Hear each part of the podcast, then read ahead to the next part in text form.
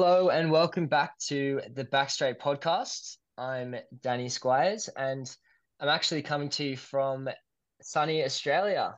I arrived on Friday last week, thought I'd better take this show on the road and get a bit of warm weather in, see a few people. Uh, I'm also joined by Michael McKnight. He's holding down the fort in Belfast. How's it going, Michael? How's the weather? I'm good, Danny, though based on today's weather, I'm kind of envious. It's pissing down here and it's cloudy. Um, you know, so you're you're sitting in what, 32 degree heat, sucking Yeah, a cold beer down? yeah, it'd be Yeah. top of 32 today, blue skies. So, yeah, it's absolutely glorious and uh, ne- needed, yeah, much needed vitamin D injection. Yeah. So, Well, look, I think this is our final episode before Christmas, and it's been a pretty amazing last couple of weeks in terms of uh, spectacular performances and local athletes. So we've a lot to talk about. yeah, first up, we're gonna look back at the the Euro Cross Country Championships in Brussels, uh, Brussels, which brought a, a lot of success for Ireland and for the Northern Irish slash Ulster connection.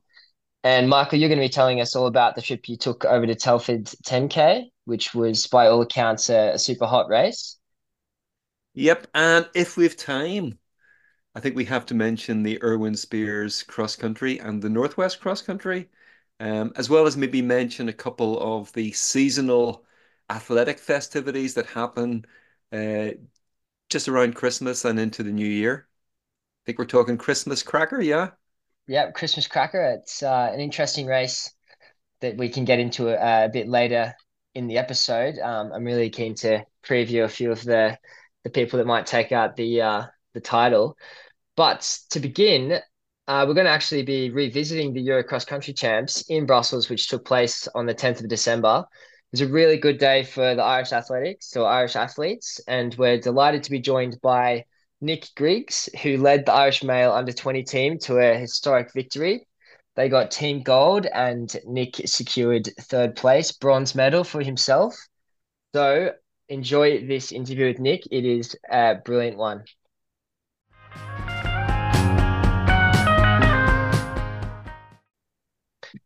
So here we are with Nick Griggs. Welcome to the Backstraight podcast. Thank you so much for joining us. How's the form? No worries, no worries. I'm not too bad. Yeah, just getting on with training and stuff after Euros, so I'm getting back to it now. Yep, straight back into things, or did you have a bit of a rest? I got Monday off. Got Monday off. We travelled early on Monday morning, so uh, yeah, just because of the lack of sleep and stuff, I was allowed to take a day off. Fortunately, so it was it was well earned, and then ended up on Tuesday. I ran a bit too quick because just feeling so fresh. But yeah, Yeah. just back into it now. This is the, the first week of, of being back into it. Good stuff. Hopefully that lack of sleep wasn't uh, also combined with a hangover or anything like that. Um, Of course not, of course not, especially not yeah, me. No, no. definitely not. Um, look, so let's get chatting about the Euros then. Um, that's a pretty way, like you know, remarkable way to end the year. Another podium for yourself and a team gold. How does that rank in your growing CV over the mud? Oh yeah, it was good. It was very good. Um, I think going into it, obviously it was kind of muddy, and um, I'm not the best. I'm I'm not like I wouldn't say I'm that bad, but I was more in my head obviously after nationals about um the course, so I kind of just had to put it out of my head. But yeah, it was a solid run. Not nothing to to set the world like you know. Obviously, I want to to win and do one better than last year, but again, just in the conditions and with everything that happened with nationals, I think on that last lap it was kind of going through my head, and it was kind of like I don't want to go with them too early in case something like a repeat kind of happens. So yeah, maybe on a, on a different day, not that I would have won or come second, but I feel like on a different day I might have been in that kick. But again, I you can't be disappointed. That's just the reflection that I, that I've had since the race, and um, yeah, I, overall it was, it was a really good day. It was lovely to get back in the podium, especially cross is so unpredictable, as you know. So it was, it was nice to get back on that podium, and then obviously leading the lads to a team gold was very very special. Since in Dublin we came second, and again I feel like it was it was it was my fault we didn't win in a way. Um, Abdul had a really good run, Dean had a really good run, and I kind of let us down a wee bit. We lost by a point, so and then last year again we came second, um, and I, we were the lowest points ever in the under twenty men's race to not win. So that was pretty heartbreaking. Mm. Uh, so this one felt like this one felt like redemption, and it was it was good to finally get Ireland at the top of the podium in the under twenty men's race. I was going to ask you about your race, but you kind of answered it in what you just said there Mhm. about how it panned out. I mean, you're either lucky or un unlucky that you have two absolutely stellar competitors. Yeah. Um, you know, Laros, of course, achieved amazing things over the summer. Um, and then the the Danish guy, I think he won it two years ago, is that right? Yeah, it did. Yeah. So I suppose the thing you can't control is that, you know, you're up against two absolute, you know, superb juniors. It's a really high standard. So just getting on the podium is amazing. But is the race that you planned in your head the one that happened, or do you have to adjust Uh, mid-race? to a cer- to a certain extent, like obviously the race that I plan in my head is me winning because that's just what everyone does. You know what I mean? But I'd say the race that I envisioned in, in the past, you, you kind of have to think about different outcomes. You know what I mean? So obviously there was there was ones of, of me winning, and then some of just like that. That was one of the outcomes, uh, especially in those conditions. I feel like I had to go with them. You know what I mean? Like they're they're two world class athletes, world class juniors. So there really wasn't an option, no matter what the course was like. I had to just go with them. And then, yeah, as I said, I feel like I did execute it pretty well. Just that one thing of maybe I could have went with them, but again, I'm not gonna regret that because, as I say, I could have ended up falling uh, with, with 400 to go again, and I knew there was like a muddy patch uh, that was coming up. So going down the last hill, I remember, I literally remember thinking, uh, going up, it's like up the last hill, and you turned the corner, went down. I remember thinking, oh, I'm gonna catch Axel here. I was like, because he, he's good and strong. I was like, I'm just gonna out kick him in the home straight. I was like, because I, I could see him looking around. I was like, yeah, I think he's hurting. But I was like, just don't go too early because I know it's still muddy, and you've got like similar to Gowran, there was like a mm, bit of mud, a big patch of mud leading into the home straight. So I was like, just don't kick too early, don't kick too early. And then by the time I get into the home straight, I was like, right, time to kick. He was just about the 10 seconds ahead. And I was like, oh, well, there's, there's no, I'm not going to get him now. So I kind of just got the watch the finish from behind, which was, which was pretty nice. But yeah, there's always way areas to improve no matter, no matter if you don't win, you know what I mean? Even if you do win, there's, there's areas that you can improve on. But yeah, overall, I was pretty happy with the way I raced. And again, cross country is just so unpredictable. It doesn't matter what shape you're in. Sometimes the course, the conditions, etc., can just can just get the best of you. So I was happy to put an end to the cross country season and uh, now I get back on the track. You also alluded to something just when you were speaking there about the sense of responsibility that you have as like the lead Irish under 20 in terms of trying to bring it home for the team. That's that's quite a, you know, I wouldn't say burden. It's a it's a responsibility on top of your own performance. So how do you kind of manage both of those? I think um you ha- like obviously if I go out and run my best, then that's gonna help the team. You know what I mean? So I definitely in that last lap I was uh, when you start to hurt and it was kind of that split second decision of do I go him? And it was like, well, if I do and then I end up dropping out or completely dying, that might ruin the chance. Obviously, I don't know where we are like team wise during the race. Was like that might ruin the chance we have a medal or chance we have a win, etc. So it is kind of weighing up both of them options. But yeah, I'd say um, it's it goes hand in hand. If you run well, you've done all you can for your team. So yeah, definitely on an individual basis, it, it is an individual event, obviously. But again, when it comes down to it, at the end of the race, the whole team vibe, the entire thing is just it's unbelievable. And when when it all comes together as a team, like the other two lads who placed, Niall and Jonas had two unbelievable runs. So um yeah, I said on my Instagram, like they we put it all together, all of us, and we, we had five guys in the top 30 and everyone was in the top 40. Like that's that's pretty good going for a junior men's European cross. You don't see that very often. So yeah, it was definitely proud of them and um it's not something you see every day. Irish on top. It's a great way to sign off as an under 20. Oh, 100%. Yeah, definitely, definitely. Um, I would like another year. I'm I'm 19 today actually, so I'm Oh, so close birthday. to having. Oh, Cheers. happy birthday, Nick. Yeah, yeah. I know. Look what I'm doing on my birthday. I couldn't have anything better. But um, Yeah. I'm so listening to this, make sure you jump into his DMs and uh, send him a belated birthday message. yeah. But I'm just I'm so close to being 05, which would give me another year, which is kind of frustrating. But again, yeah, I feel like I'm ready now to make that. I feel like I've been a junior for so long. I'm ready to make that transition um from a junior to a to a good senior, which will be interesting and probably a lot more difficult than success at junior level. It Yeah, seems like true. you were you were doing that throughout the year a little bit as well. I mean, going to world champs and a few other races like that. I mean, you're sort of bridging that gap and establishing yourself there. So, actually, I had one more question about the race. So you, you mentioned that you were able to watch that finish between Laros and Christensen from behind. What did you think? Did you did you fancy Laros or Christensen? Uh, but I I thought I just thought like Laros was gonna win because he was clear, and then I was just coming into the home straight, and I was as I was realized like I've got third, like I know the guy behind me is well behind. It's like oh, you, I can enjoy the home straight, like it's about 200 meters, it's big, long, wide. You look around, you can see the fans, but I was looking ahead, and I was like, kind of, it's the only time in the race I could hear the commentary because you're kind of like less focused because the big race is basically over, and I know I'm finishing where I'm gonna finish, so I heard like. I seen Laros's legs and his form start to go a bit, and then I just heard like the commentator scream Axel, and I was like, no way, no way. But yeah, it was a pretty it was a pretty mad finish. But um, I would have liked to have been in it, obviously, but to watch it from behind was it was a pretty good view as well. Best view in the in the stadium, I'd say. Well, of course. I hate to take it back there, and we won't talk about it in detail. Um, you had a tough day at the Nationals, um, and yet I think Brussels. You talked about redemption. It showed that you can absolutely do cross country. Um, when you have a difficult, um, you know, challenging set of circumstances like that, uh, and then it works out. What do you learn from that in terms as a young athlete? In terms of you're talking about making the transition next year to senior and stuff. Um, yeah, there was kind of a lot to learn in the sense of I've never actually like I've had per performances like Dublin Eurocross as I was, as I was just talking about, and then that's that's probably the first one that's been like that was an absolute shocker. Like I didn't like I'd won Irish champs at under eighteen and nineteen, and then to not win at juniors is like oh how how has that even happened? But um.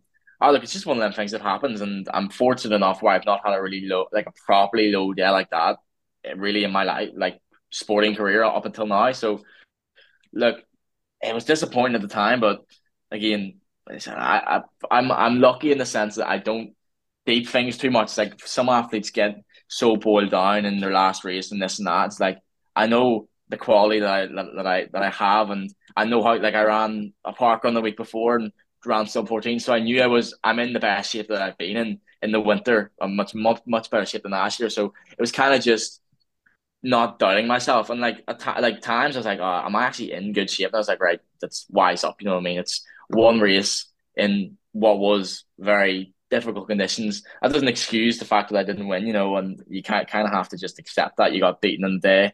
And um, yeah, a bit of an experience. Like I obviously went too early. I didn't think at the time I was going too early, but I just didn't really account for how bad the last K was was going to be in terms of like the muck and stuff like that. Um, and yeah, look, kind of have to just move on and accept that it's, it's a bit of a reality check. Like no matter how good you are, what shape you're in, some days it can it's just just not your day. And as long as you don't overthink that too much, like use it in the back of your head as motivation. You know what I mean? And there was um probably well, I know there was some speculation that I don't like. I don't hold grudges or anything, and I don't again, I don't, I don't really care what anyone says about me. It's more about um the comments about my training and stuff like that. It's kind of like like it's like an indirect dig at Mark, which is kind of what annoyed me. But that's why I kind of have to just put that in my head and think, look, just go at Eurocross. And and again, as much as it was money, and we went around the course, and I was like thinking, this is not an ideal course for me. What are you gonna do? The race is still gonna go ahead. You're still gonna have to run. So just put it out of your head and and try and run the best that you can. But um, yeah, it, it was it was difficult, but I just got back to training and thought just get two more weeks behind you and then go out at Eurocross and, and see what you can do. And look, if Eurocross doesn't go well and you drop out or drop drop out wasn't really an option, but if you run a bad race or whatever, like it's not the end of the world. Like that's and that's especially I think it's easier to put it that way with cross country because it is so unpredictable and there's so many different factors. But like on the track, I think I might find it a bit more difficult if I was having consistently per races because it's kind of like, what is your excuse? You know what I mean? But Mm. yeah, Yeah, I th I think, you know, um, and I think I mentioned in the pod that when we were discussing the nationals that I think sometimes people forget you're a really young athlete in terms of, you know, you're running at a high, really high level, you know, um, very quickly, and people have to cut you a wee bit of slack because as a young athlete, you're going to be learning, you're going to learn more from from when things go wrong. So I think you've got a really refreshingly mature attitude in terms of, you know, taking it on the chin, moving on, and then just turning the thing around, you know, because in anybody's career, you know, all athletes have those moments. Um, and there were very experienced athletes at Gowran in the senior race, um, like McElhinney, who, you know, by his own Yeah. high standards had a really poor race. Um, and, you know, he moved on. I think he ran a pretty good 3K fairly quickly after it, or was it 5K?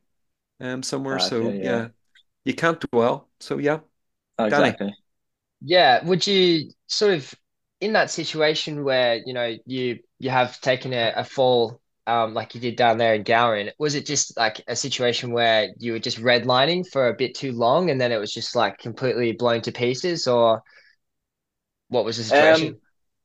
I think what what really happened was like I've not really obviously spoken about it because uh, no one really asked, but um, yeah, I, I like there was a bit of mm, ground that was firm going up the hill, and I like was obviously just running, so I looked looked back just to see where they were because I thought I was in the group, and all of a sudden I had like a five meter gap, so I was like, oh, like I've got this gap now, so like I may like, and I was feeling good. I was like, I may as well just extend it.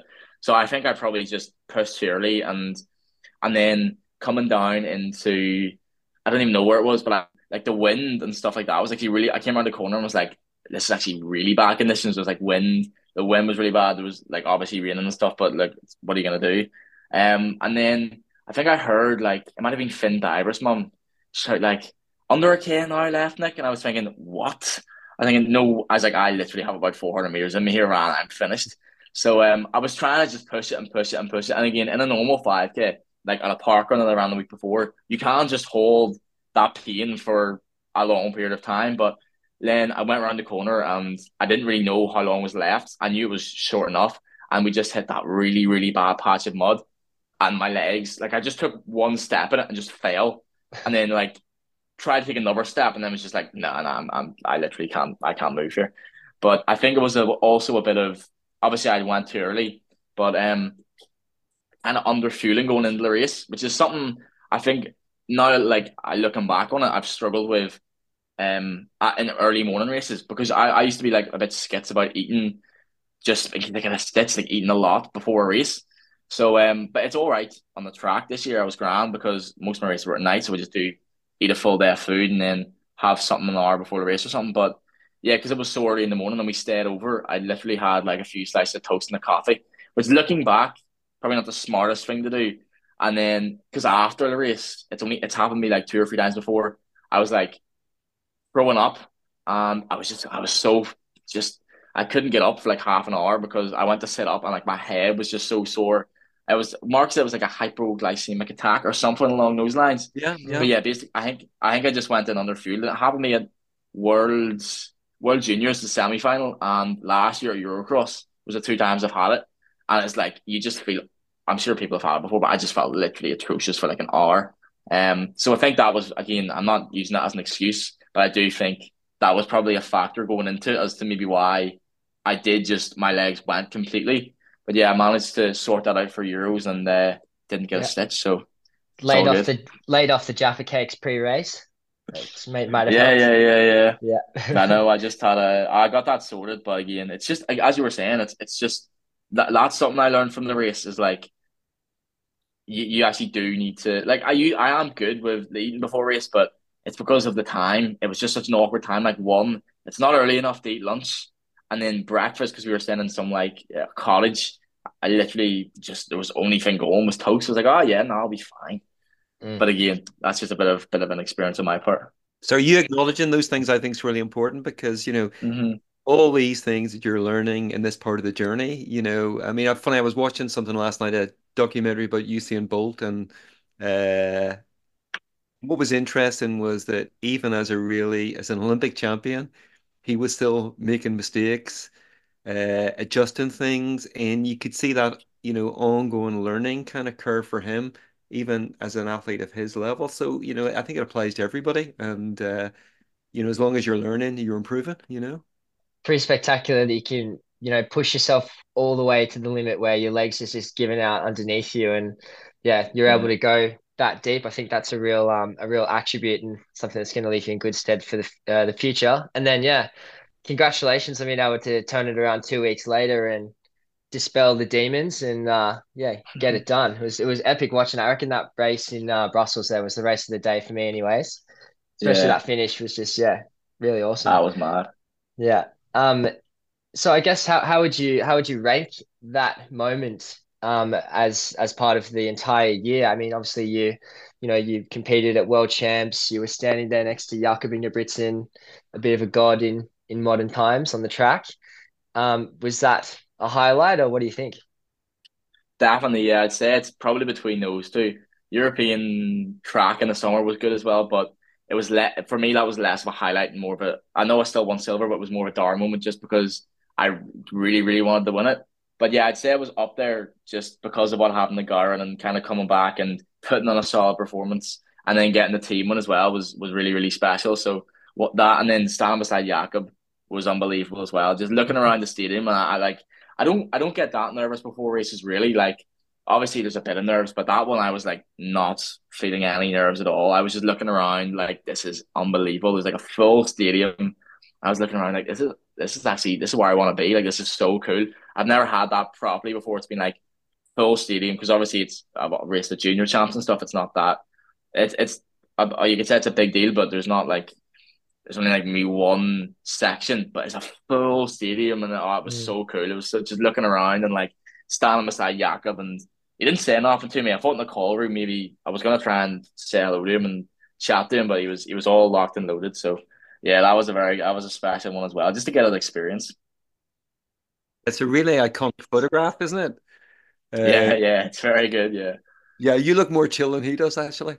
I know, I because I see Callum on the Callum Ryan, Paul and Willis. It was it Paul? Not Peter, Peter Carty and Matt Willis came over like to watch. So they're all they managed to scam their way into like the bottom row right beside it. And then they were sat over there and they were just like typically just hooligans. So I look over at them and they're just like, yeah, it was I just looked over and that's that's why I was like smiling at them. But yeah, Jakob looks a bit more serious than I do. Yeah. Yeah, I know. I guess a fairly, you know, a, a bit of a free swing for yourself for your first, you know, major, major championships like that. And uh yeah, you just get to enjoy it and then go back the next time it's on and win the thing. yeah, yeah, Olympics, Olympics 2024. So So that leads yeah, us nicely on to the, the next question, which is so 2024 promises to be a really exciting year for you. So what are the plans or what are the things you'd most want to do? Um, again, I think it's going to be hopefully a big year, less about championships and more just about learning, growing, becoming a better athlete, and yeah, getting that experience and really turning, trying to transition or starting a transition from like a promising junior into a senior, a good senior, and starting to compete. I, like I was in a few senior races uh, in the summer, like Ranwell and Nice and stuff like that across Europe, but starting to compete in those races, be competitive indoors, outdoors, and yeah, hopefully, I think Rome is a is a is going to be good. Hopefully, if I can get a standard for that, because there might be a few people that don't go because of the Olympics and yeah, it's quite early on. There's two months between that and the Olympics, and I think that's Olympics is definitely a target as well. But I think it'll be similar to this year, where European juniors was kind of the main goal. I think Rome will be like a big one because I feel like I can I can do really well there with maybe a few people not there, and um yeah, just obviously I'm out of school now, so I'm fully focused on athletics. Um, and then the Olympics will be like worlds. You know, hopefully I can make it. I think I can make it, but yeah, it's just going to be about seeing if I can get that standard and um it'll definitely be difficult, but I don't see I don't see why I can't do it. And again, hopefully running a few quick times. The last last few years it's been obviously I've been a junior, so it's been about winning medals at junior championships. But this year there probably won't be any medals, but at, at Europeans world level, but realistically. So yeah, it's just about running some good times and uh, taking another step forward, and then yeah, who knows where that leaves me at the end of the year. And do you ever think about uh, about records? And I mean, this year, for instance, you were really close to Jimmy McGuinness, who holds the Northern Ireland uh, um, mile record. I think it's from 1977, and you know, you were just a whisker away. Um, I suppose when you're racing, you maybe don't think about those things, and maybe if you get them, then it's a really nice uh, sort of prize at the end of the race as well. Yeah, I think I I definitely do. I don't know if it's because of the Irish junior records and stuff, because I've had quite a few of those, but I definitely t took a look at all the statistics and stuff like that, and like the the NI records. So I think I'm second in three distances, which is pretty annoying. So fingers crossed I can get a few of those this year. Um, but yeah, again, it's it's a real privilege to be already competing for Northern Irish records at such a young age. So yeah, it's just the time. Like if you do the training and you, as I'm saying, I'm getting stuck in, and hopefully times will progress, etc., etc. those records will kind of come. So it's not really. I'd say the only one I've really went in was Oregon last year. Like I kind of went in feeling like, okay, I want to break the Irish record because I don't have it. I haven't ran a 5K. And then in Nice, I didn't have the 1500 meter outdoor record. So I was like, yeah, I want to go and run free. I, I said 336 I wanted to run. I ended up running that. But obviously, with that came the Irish record. So I think it is just about getting stuck into those races, running quick, and look, if the records come, they come. You know what I mean? What do you? It was this kind of a um, just based on what we've been talking about. You're very self-reflective. So, what do you at the moment? What do you see as your biggest strength as an athlete? And conversely, then, what is the area you think you've got to work most on going forward? Um, biggest strength. That's a good one. I'd say you're gonna have to give me a minute. That's that's actually a very good one. I'd say I'm pretty fast. I need to work on. Do you know what it is? It's about winning and being like even on the weekend.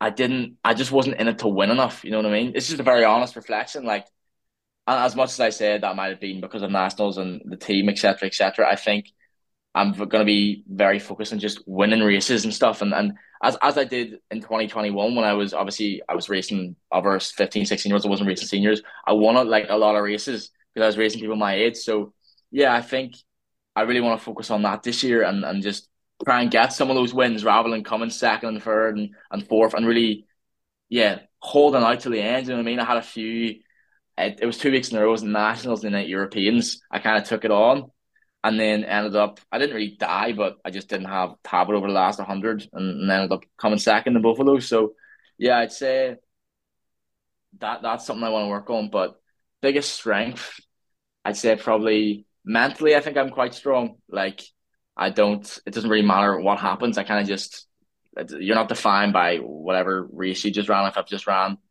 a really quick time, good, but go put that of your head and try and run quicker next week. And then if you run something really slow, like Gowran or, or etc., kind of just put that out of your head as well and just mentally reset, focus on the next one. And then, yeah, I think I, I I'm aerobically, hopefully, Callum's very good aerobic. You know, he's got very good lactates, etc., etc. And I'm I'm not so good. I'm more like a fifteen typical fifteen hundred meter runner. So yeah, me and him training together does help me work on that, and then I obviously help him with the speed stuff. So yeah, I'd say aerobically. Hopefully, because I'm doing more. I was only say I was probably only on 65 miles last year. I averaged going into the season. So this year I'm I've ran around 180 week, well 180 mile week, which was it was tough going, but I've started up the mileage, so hopefully I can run pretty quick and faster over 5k than I than I did. It must be nice as well knowing that you have headroom with your training. I mean, obviously you hear the rumors about other guys you rate some of the guys you're competing against and the volume of training you know so a lot of the mm-hmm. guys you're competing against at the top level have been running at a high level a lot longer yeah, um, yeah. so it must be comforting to know that you've got still room for improvement just in terms of training volumes yeah 100% yeah it's it's i, I love the way mark does training because it's kind of been and I, and it, I can see it like i can see what I'm doing is getting results, and it's been a very gradual improvement. You know what I mean? Like I haven't touched wood, I haven't got an injury so far, and like I, I think the first season I was in was maybe 55, 60, and then last year it was kind of 65, probably average 65, 70, etc. And then this year now I'm out of school, I'm starting to step up a wee bit more, 75, 80. So I can like there's progression every single year. You know what I mean? Um, and yeah, it's just about trusting the process, and yeah, I couldn't be happier where I'm at. So yeah, uh, it's yeah, training's fun.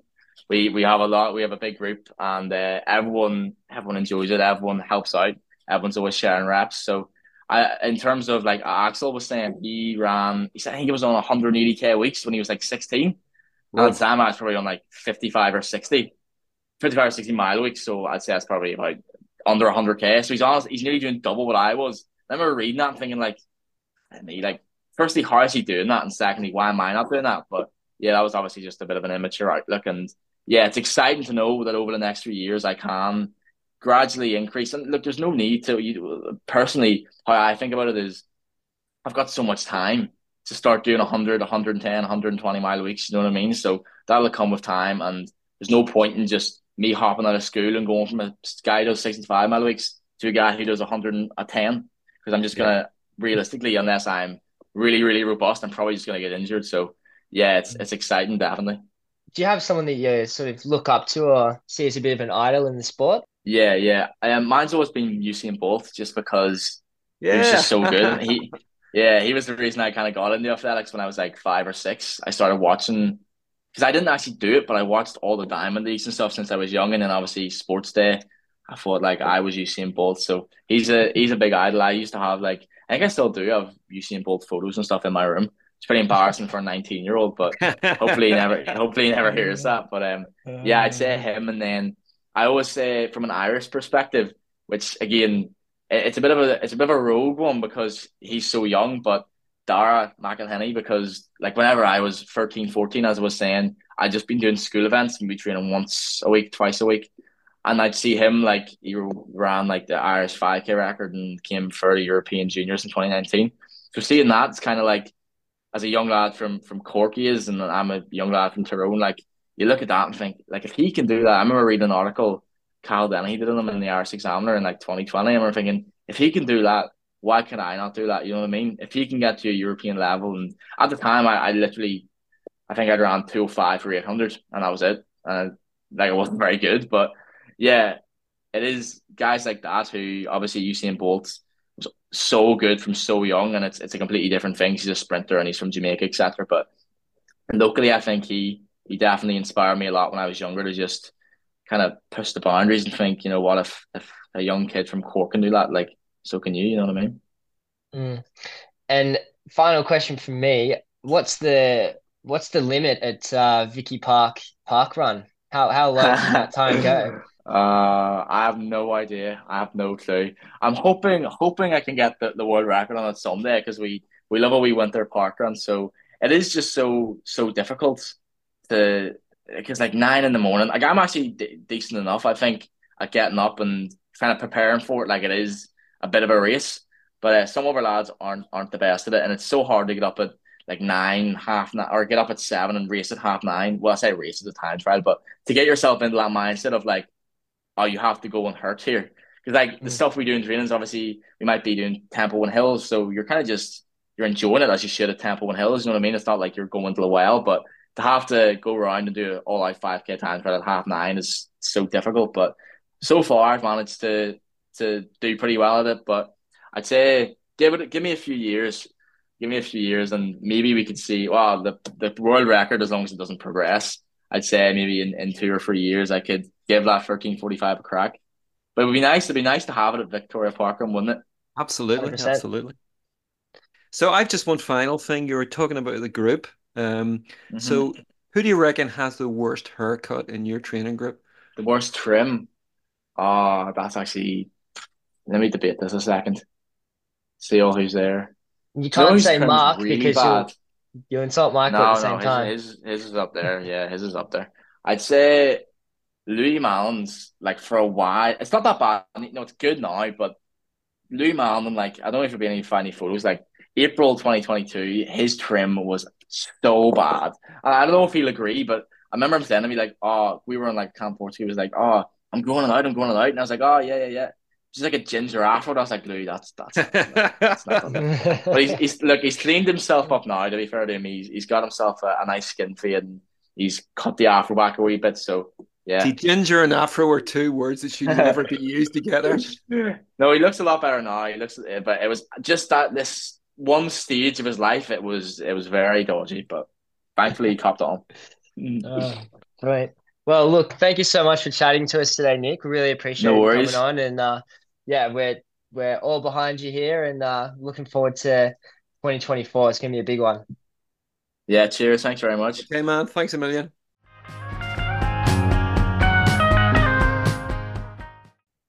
So that was Nick Griggs.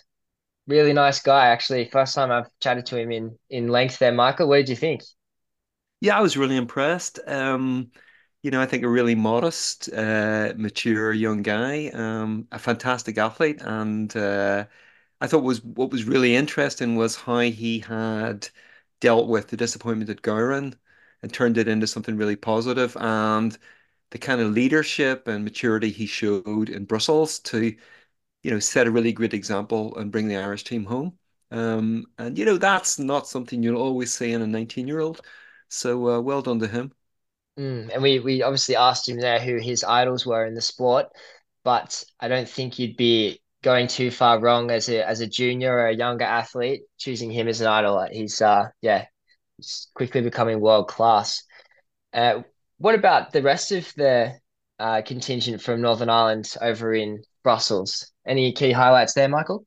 Yeah, I think is you know Nick's performance was fantastic. Uh, another medal for him. Anna Gardner um, in the women's under 20 finished seventh.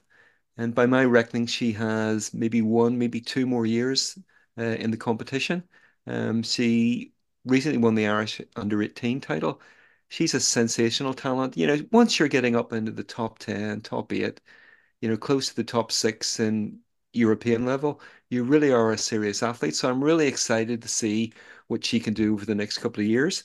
Um, you know, there are other solid performances. Nobody uh, let themselves down. Callum Morgan, Matthew Lavery all had solid runs. Under 23s is a big step up um, and really, really competitive.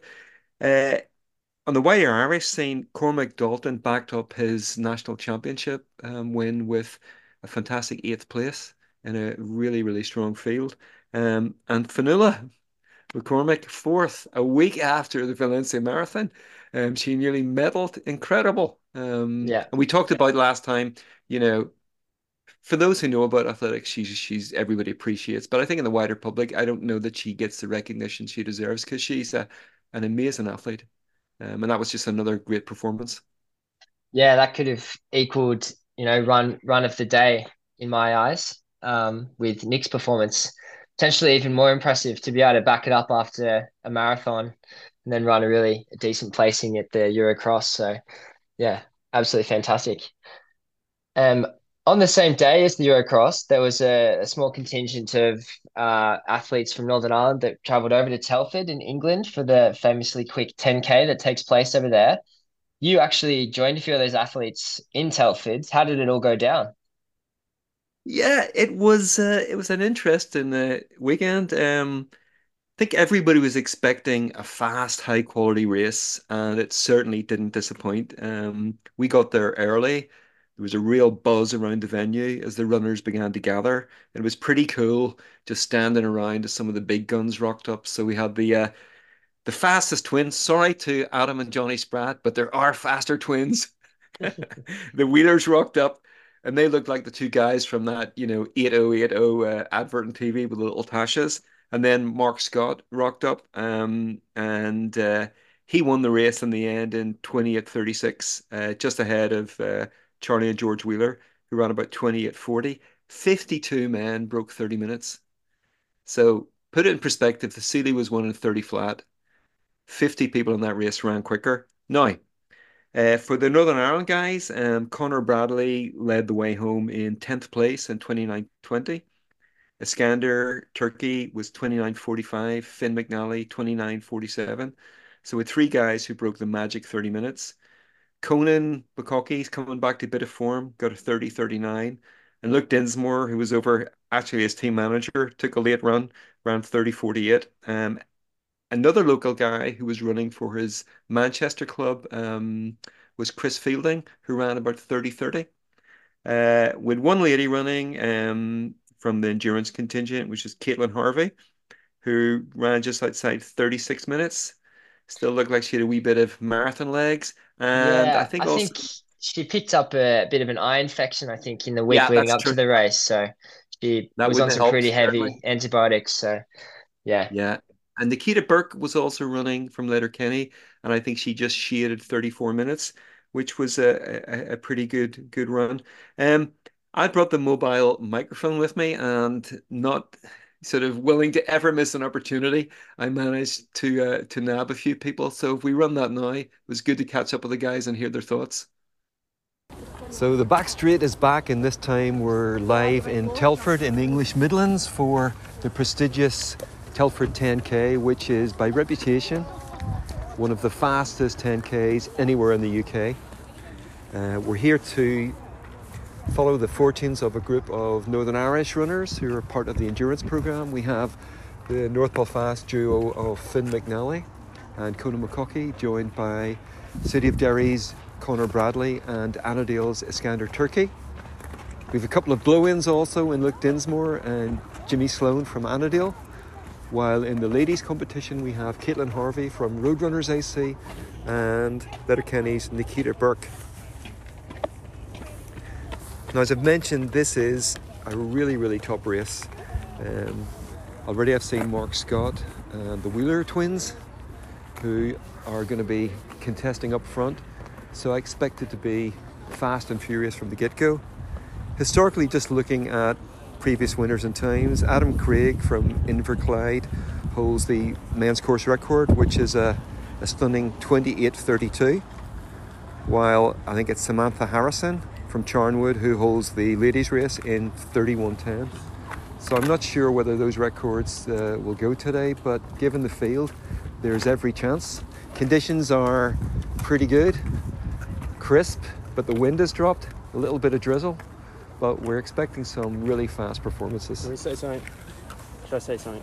And I have Finn McNally here who's going to give us a couple of words before his run. So, how are you feeling? Yeah, so today everyone's here for one reason, and that's to just run fast. So me and my mentality is I don't care where I come today, you know, it's not about the position, prize money, whatever, it's just about trying to run as fast as possible. So I don't care where I come, 20th, 10th. My goal on this course today is just to try and run as fast as possible. Uh, so that's what I'm going to do today. Good man. I'm going to enjoy watching it. Huh? I'm going to enjoy watching it. I'll probably drop out, but you know, that was a good prep. So just watched the really spectacular Telford 10K with Mark Scott, the unofficial winner, in a really quick time. But we're here with Conor Bradley, who reckons he's run around 29.20, not quite as quick as last year, but uh, he really committed. And uh, you know, overall, are you reasonably happy with that?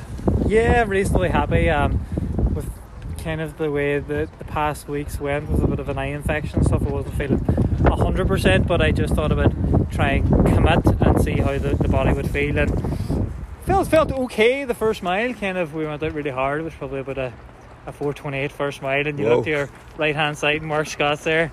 You know you're on for a kind of quick pace. Um, I kind of probably a wee bit too quick for me, and kind of dropped back into the next group. Um, and we went through in around 14:30, so just had to dig in from there and get home. Okay. And what's next for you? Um, I'm thinking a bit of a break now, maybe for a week or two. Um, enjoy Christmas a wee bit, and then kind of look towards um, probably Armagh 5K. I would say February. And, and this year you've managed to stay injury free and healthy, and you're building a, a body of, of consistent kind of performance. Yeah, yeah. I what I tried to do over the winter, I was struggling with injury. I decided to drop the mileage down um, and just try and keep it consistent week in week out. So I was kind of running that 70 mile a week the past 16 weeks or so, and seems to have put me in a good place. Whereas previously I was running, you know, 85 one week and then uh, getting niggles and that, having to drop to 45 the next week. So rather than doing that, just average 70. Well, look, well done on today, and I look forward to seeing you at Armagh. Yeah, thanks very much, Michael. So I've just grabbed another one of the NI and Ulster athletes, Conor McCaughey, who uh, has been working really hard the last few weeks, has had plenty of races. So how was today? Um, yeah, it's went better than expected. I suppose it's been kind of a rough autumn with illness and niggles and injuries. So I just this is kind of like the final race of the season before building back up. So around low 30 40s, 42, 43. So yeah, I'm happy enough. Kind of, I think that's where I'm at. So yeah, it's a lot quicker than Seagley last weekend. Yeah, I was just saying to Conor Bradley that you know this sport is so unforgiving because even if you're like one percent off, you know, thirty minute ten k, it's eighteen seconds. So, you know, you, it's really hard to be on the peak of your game, you know, year in year out all the time because you know there's people get colds, they get injuries and things. I think that's it, and it's just having the experience that I think even if you're having kind of like a rough autumn and just kind of stick with it and like you can build them back up for the next year and really target a PB. So and just having that experience, like when you're shuffling in a race, that you've run quicker than this before, so just relax into it. I mean, it's great with the group here. It's, it's really helped, and um, kind of with Luke and Skander and Connor um, and Finn as well. Kind of all with the right attitude, you're representing Ulsters. One of the things that you know, I sort of was a, a slight bystander to this, but one of the things I picked up on is it's lovely to see you guys as a group here and just the chat around breakfast and things, and people comparing notes and ideas. And there's something about that in terms of you know, you know, collaboratively people working together and helping everybody improve. Yeah, like that's it. I think it's really kind of sets the bar, and I think the races here, that's where you're going to really run the fast times and really learn. Because um, at home, I suppose you're kind of looking at other vests and you're probably trying to focus on beating other people. or Whereas this race, you don't have to think about anything. You just get in the flow and pick people off, and it's class because you don't have that pressure. It's not tactical. You just run as hard as you can for as long as you can. So, yeah. well, look, well done today, Conor, and I'm sure we'll see you at some race in the next few weeks. yeah, thanks. I think I'll take it over Christmas. I think I won't be going up Greencastle Hill or anything mad like that. But yeah, looking forward back for senior cross and then trip for Portugal with the North Belfast.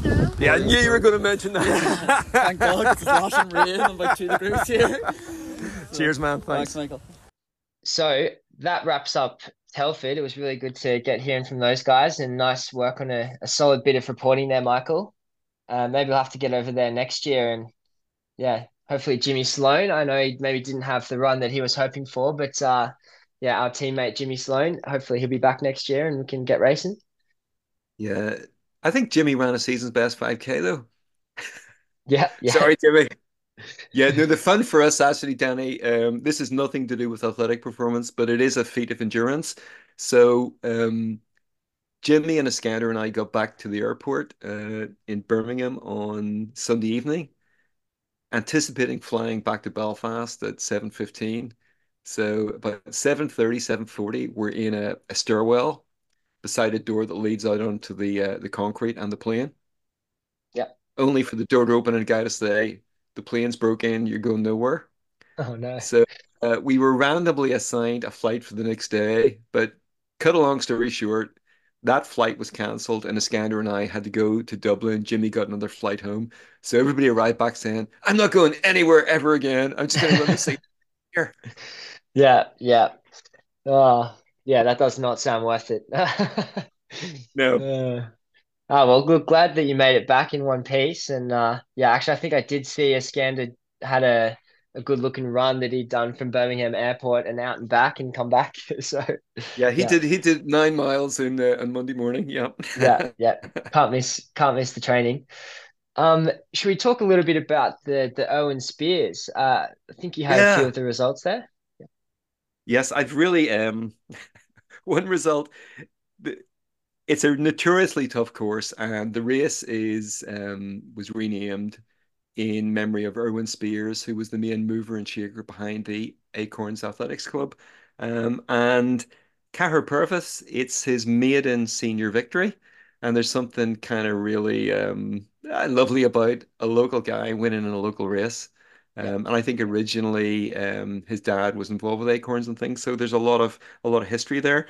Um, he's one of the most improved athletes, sort of uh, locally over the winter. So it's really nice to see him, you know, all the reward for all that hard training.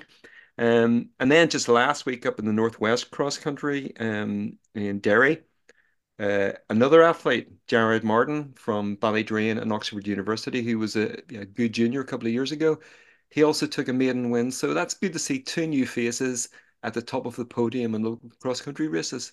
Um, because it's good to see these younger athletes start pushing through and um, kind of staking the claim, which is nice. Yeah, definitely. I bet you Carter's been telling all his mates about it ever since he got that win. yeah, I mean, if you've ever seen that race, I mean, anybody who wins or just finishes that race deserves a medal because the course is built on um kind of not amazing land, kind of maybe possibly even reclaimed, and when it rains, it just is like running through like Irish stew. up to Mm. your knees, and uh, there's a few photographs, and it just looks just looks crazy. That sounds that sounds pretty dire. Yeah, so it was So that's a North race for you next year, Danny. Don't be going to Yeah, Australia. That's a race you got to do. yeah, absolutely. Yeah, I'm definitely would prefer to be doing that than uh, sitting on the beach drinking an ice cold beer. It was actually uh, North North Belfast that got the top three spots at that race in the men's race. So obviously they won in the team standings too.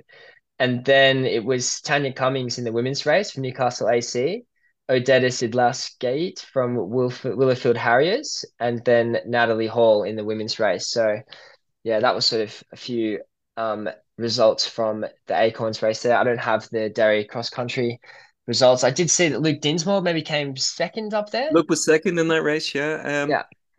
Yeah, I think for anybody who's really, you know, keen to get the in-depth results on the Athletics Northern Ireland website, the results section, you can find out what you need to know. Um, I think it also would suggest that North Belfast have really got a stranglehold, certainly in the men's league standings at the minute. Yeah, some of these other clubs, uh, maybe our club included, we might need to uh, get back on top of that. They're starting to pull away. Yeah, yeah, Yeah. yeah. Um, look, as we sort of draw towards the end of the episode here, what are some of the upcoming races that are going to be happening between now and when we next release?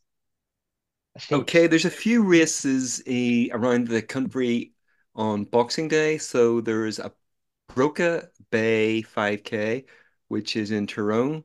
There's also the famous Greencastle 5 Mile in Tyrone, which usually attracts a really good quality field.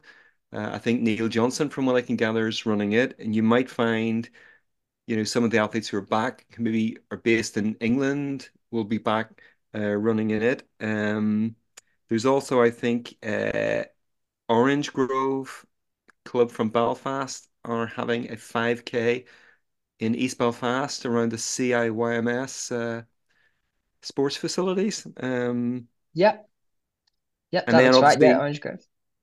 yeah, on 30th December, it's the Christmas Cracker in Castlewellan, which is uh, a whole other, other thing. It combines our elite mountain runners um, right down through club runners, through through joggers, down to people who just want to survive the distance in fancy dress. So it is it is something. It has grown exponentially over the years, and it is a real festival of running and of Christmas joy. So has to be Mm. seen to be believed.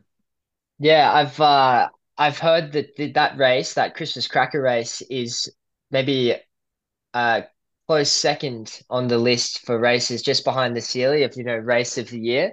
I've heard that even some athletes, not naming any names, Noel McNally actually didn't race in the Sealy just so that they were nice and fresh for uh, a good run down there. So yeah, I'm looking forward to seeing how um a few of those teams go down there. I think Noel McNally's teaming up with Caitlin Harvey, so that makes quite a strong mixed team. I think our very own Robin McKee and Philip Cooper are going to be running that as well. I could be wrong in saying that, but um, look, there's going to be some good know. I don't know. There's also there's a race the day afterwards, and I think I don't know. Robin may be doing that. Um, she may do both.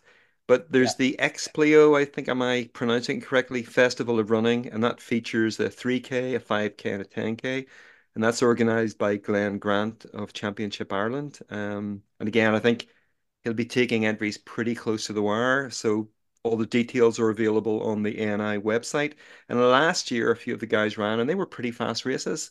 I think um, was it last year Ben Branagh, or maybe it was even the year before. It was one in under 30 minutes. So Mm, if you get decent weather conditions in the harbor kind of a state, you can get pretty quick times. yeah, and Um, if you're not if you're not too stuffed from uh, big Christmas dinners still, yeah, hopefully uh, that's run a decent the time. yeah yeah. There'd be a Word on the street, yeah, word on the street as well is that there'll be a few um hometown heroes back for a fast park run at Victoria Park Run this weekend. So All yeah, right. Refresh the results madly at around about 10 or 11 on Saturday, and there could be some some good times on So there. any names? Uh, I think Jack Steenson said he's um hoping to break 15 minutes for the 18th time, uh, as in his Okay. 18th 18th try. I don't know if he's actually done 18, but uh, yeah, I think he's And he's going to run. go. He's going to run an actual 5K this time. yeah, I believe so. He's gonna have a crack.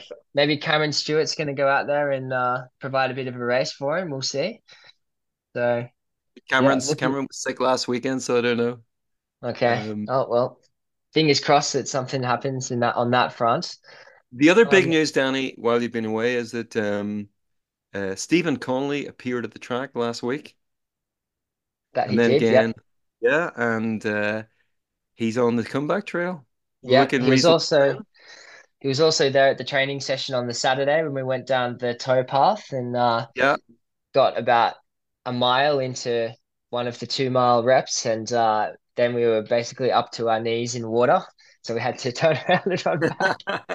Uh, so not not ideal, but yeah, good to see him back, and um, yeah, good to keep growing on that front. But um, I guess you know that's our that's our last episode for the year, and um, yeah, I, I personally have had a really good time putting this on so far in this second half of 2023, and uh, looking forward to a really good 2024.